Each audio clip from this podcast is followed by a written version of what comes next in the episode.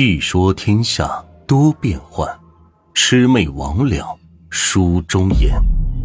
欢迎收听由暖玉演播的民间鬼故事。今天呢，暖玉要给大家讲十个关于发生在农村的灵异故事。你相信吗？世界上有许多事情都是用科学解释不了的。接下来给大家讲一个我亲身经历的事。包括身边亲人的亲身经历。民间故事意在传递民间文化，与封建迷信无关。以下分享的故事，大家就当做是茶余饭后的趣事就好。这第一个呢，说的是走不出去的路。我外婆家住在农村，那里的农户平日里靠种烟草为生，每到秋天，大家都会将一绳一绳的烟叶。拿去到路边去晒。九十年代还是这种老方法，至于现在这种方法早不用了。那个时候晒烟叶是为了让烟叶上打上雾气，整个村子里就弥漫着烟草的味道，特别香。如今回想起来，简直就是童年的味道。等到大家干完活了，晚上呢就聚在一起打麻将，一般十二点左右才各自回家。那个时候，农村没有路灯，农村的路是一马黑。平时大家都准备手电筒，我们那儿叫做电棒。也有一些人偶尔忘拿了，就只能摸黑回家。可是外婆住的村子南头有个奇怪的地界，好几个走到那个地方，无论怎么走也走不出来，一走就是一宿，直到公鸡打鸣才能走出来。这种事情发生在好几个人身上呢。当地的老人说：“这是遇到了党，只要划根火柴或者点根烟，党自然就会消失了。因为在同一位置总会出现这样的事情，村里人就合计将那个地方挖开瞧瞧。你猜怎么着了？挖出一个破旧的木板。有人说这是棺材盖子。后来大家生火就给木板给烧了。从那之后。”那个地方就再也没有出现过岛，直到现在，村里的老人还经常讲起这事。这第二个呢，说的是像鱼一样的男人。八十年代末，那个时候汽车不多，爸爸买辆车做出租用，每天家里是挤满人，不是要打车的，就是结伴进城的，就连晚上也不消停。有半夜生孩子的。家里人突然生病的，这都得用车。但让我记忆深刻的只有一个男人，他被家里人带着，看样子很怪异。此人是个壮汉，得有一百六七十斤。我家那时候睡的是一个大炕，那个男人坐到炕上就控制不住了，像是一条活鱼一样蹦跶。你想想，那么壮实的一个人，像鱼离开水一样蹦跶，哪能受得了啊？家人说要打车去一个地方，找一个大师给看看到底是怎么回事，是不是惹了什么高人。后来我爸回来学了那个大师的话，当时听后觉得蛮有趣的，说的是这个男的在大年三十晚上出去小解，恰巧碰见从长白山来的鲤鱼精，这鲤鱼精要去陈子山开会，路途遥远，有些困乏，便在他家院子里歇一歇脚。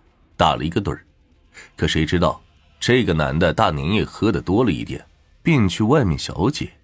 他没去茅房，就在院子里解个手。他一介凡夫俗子，根本看不见鲤鱼精，这一泡尿就浇到了鲤鱼精身上。打盹的鲤鱼精顿时被吓了一跳，一睁眼差点气抽过去。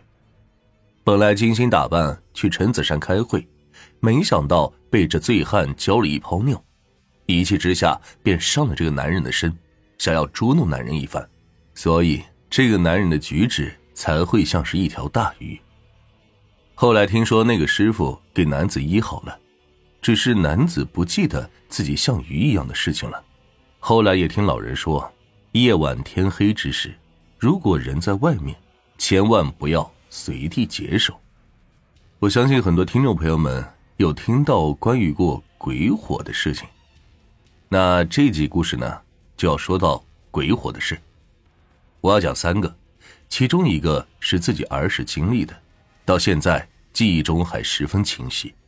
我相信很多听众朋友们就会说，这用科学解释来说，这鬼火就是所谓的灵火，一般在夏季干燥的天气出现，因为逝者的骨头中含有磷，尸体腐烂之后会产生磷化氢，是一种可以自燃的物质。这还有人就会说，这鬼火的颜色也是不同的。啊，那是因为逝者身体里的微量元素不同造成的。啊，这就是专业的科学解释。那么接下来要说的就是一个故事了。我记得很清楚，绝对不是在夏季，那是在一个秋天的晚上，太阳落山。八九十年代，农村的车辆很少见，所以孩子们去商店，大人也不担心，不像现在车多。孩子们出个门都要家长陪同。那天傍晚，妈妈在家炒菜没了酱油，我就拿着瓶子去打酱油。那年我才七岁，走在路上是东瞅瞅西望望。后来我就看向山中，一眼就看见一个火球，那个位置正好是一个年久没有后入的坟墓。以前妈妈带我上山的时候总路过那里，那个坟基本都快平了。当时也不害怕，因为小还不知道是什么情况，也没有什么概念。打完酱油就回家了，只记得那个火球在坟墓上飘呀飘的，其实很远，走路也要走二十多分钟。至于火球的颜色，有些发黄，还有些发绿。当时也没当回事，也没有一直看下去，也不知道他是怎么样消失的。这第二个关于鬼火的事情。是我家有个邻居，他住的那个房子死过很多人，还有吊死的。我们家这个邻居是一位七十多岁的老人。有一天，他正在睡觉，门窗都是关着的，可这屋子里莫名其妙的就进了七八个火球。后来这些火球在屋子里是各种游荡，再后来就消失了。可是没过多久，那个老人就服毒了，没有抢救过来。当时叫救护车去抢救他的时候，他还什么都明白，他就说：“我太渴了，有人给我喝了很多水。”还有一个人开玩笑说：“你别死，你要死了，我给你买一个花圈呢。”老头还说：“哎，放心，我死不了，你死我也不会死的。”因为那个时候大家以为老头是有病了，都不知道这个老头当时已经服毒了。所以那个男人才开的玩笑。可是后来到医院之后才知道，老人是服毒了，因为喝了大量的温水，再加上喝的剂量很多，没有抢救过来。这第三个关于鬼火的事件，是家里有个亲戚，论辈分还得管他叫红姨。他从小身体弱，长大之后为了生活，时常在山中采野货。平日里都说这鬼火是在晚上出现，可这红姨大白天的被鬼火追得满山跑。后来这个红姨精神就出了点问题，疯了几年之后就离世了。鬼火的事情说完了，那么接下来给大家说一个误入乱坟岗的事这个接下来呢要讲的是一个关于梦境的事情，不知道大家有没有过这种情况？有的时候。梦里的情景是那么的熟悉，但是你根本就没有去过这个地方。有人就说这是前世的碎片记忆。当然，梦境用科学来讲就是人的正常生理现象。我十几岁的时候养了一条金巴，那个金巴很聪明，我带它去上山采菜，如果我把它框放在某一个地方，它就不动了，他就会给我在那看着。他的一生总是担心家里丢东西。有一次，我带他走进了一个凹凸不平的小树林，我就在想，这其他的树林为什么都是平的，就这一块树林却是凹凸不平的呢？作为一个孩子，当时好奇心瞬间就上来了，然后我就用脚踩那些凸出来的地方，这一踩一线，一踩一线，踩了大概能有十几个，我突然就感觉到很不好。后背发凉，我一下子就想起来，老人说这个地方有一个乱坟岗子，想必就是这里。凸起来的那自然就是多年没有人管的坟墓。那个时候天已经很晚了，是秋天，大概有四五点钟的样子。我撒腿就跑，从树林中跑到了山岗，又从山岗上跑到山下，一人一小狗，终于是跑回了家。然后当天晚上就做了一个奇怪的梦，一个女人从那个乱坟岗子跑出来，披头散发的追着我。后来就生病了，也许只是巧合。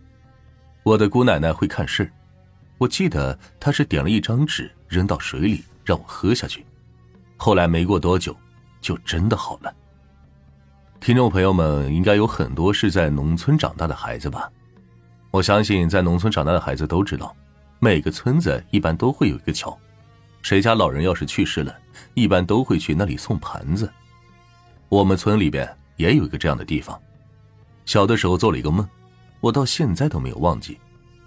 我奔着那个桥走过去，当时一切都没有变，但是我一下桥，眼前的一切都变了，就好像到了另外一个空间。脚下都是小茅草路，路边的草都像是枯萎发黄的。我顺着路往前走，终于看到了一个房子，然后我就进去，看见我奶奶了。我奶奶那个时候已经去世很多年，但是在梦里我并不知道。我就对我奶奶说：“奶奶，你知道吗？我大娘去世了。”可是梦里边的奶奶自顾自的，并没有和我说一句话。于是我就绕到房子前面，从窗子往屋子里看。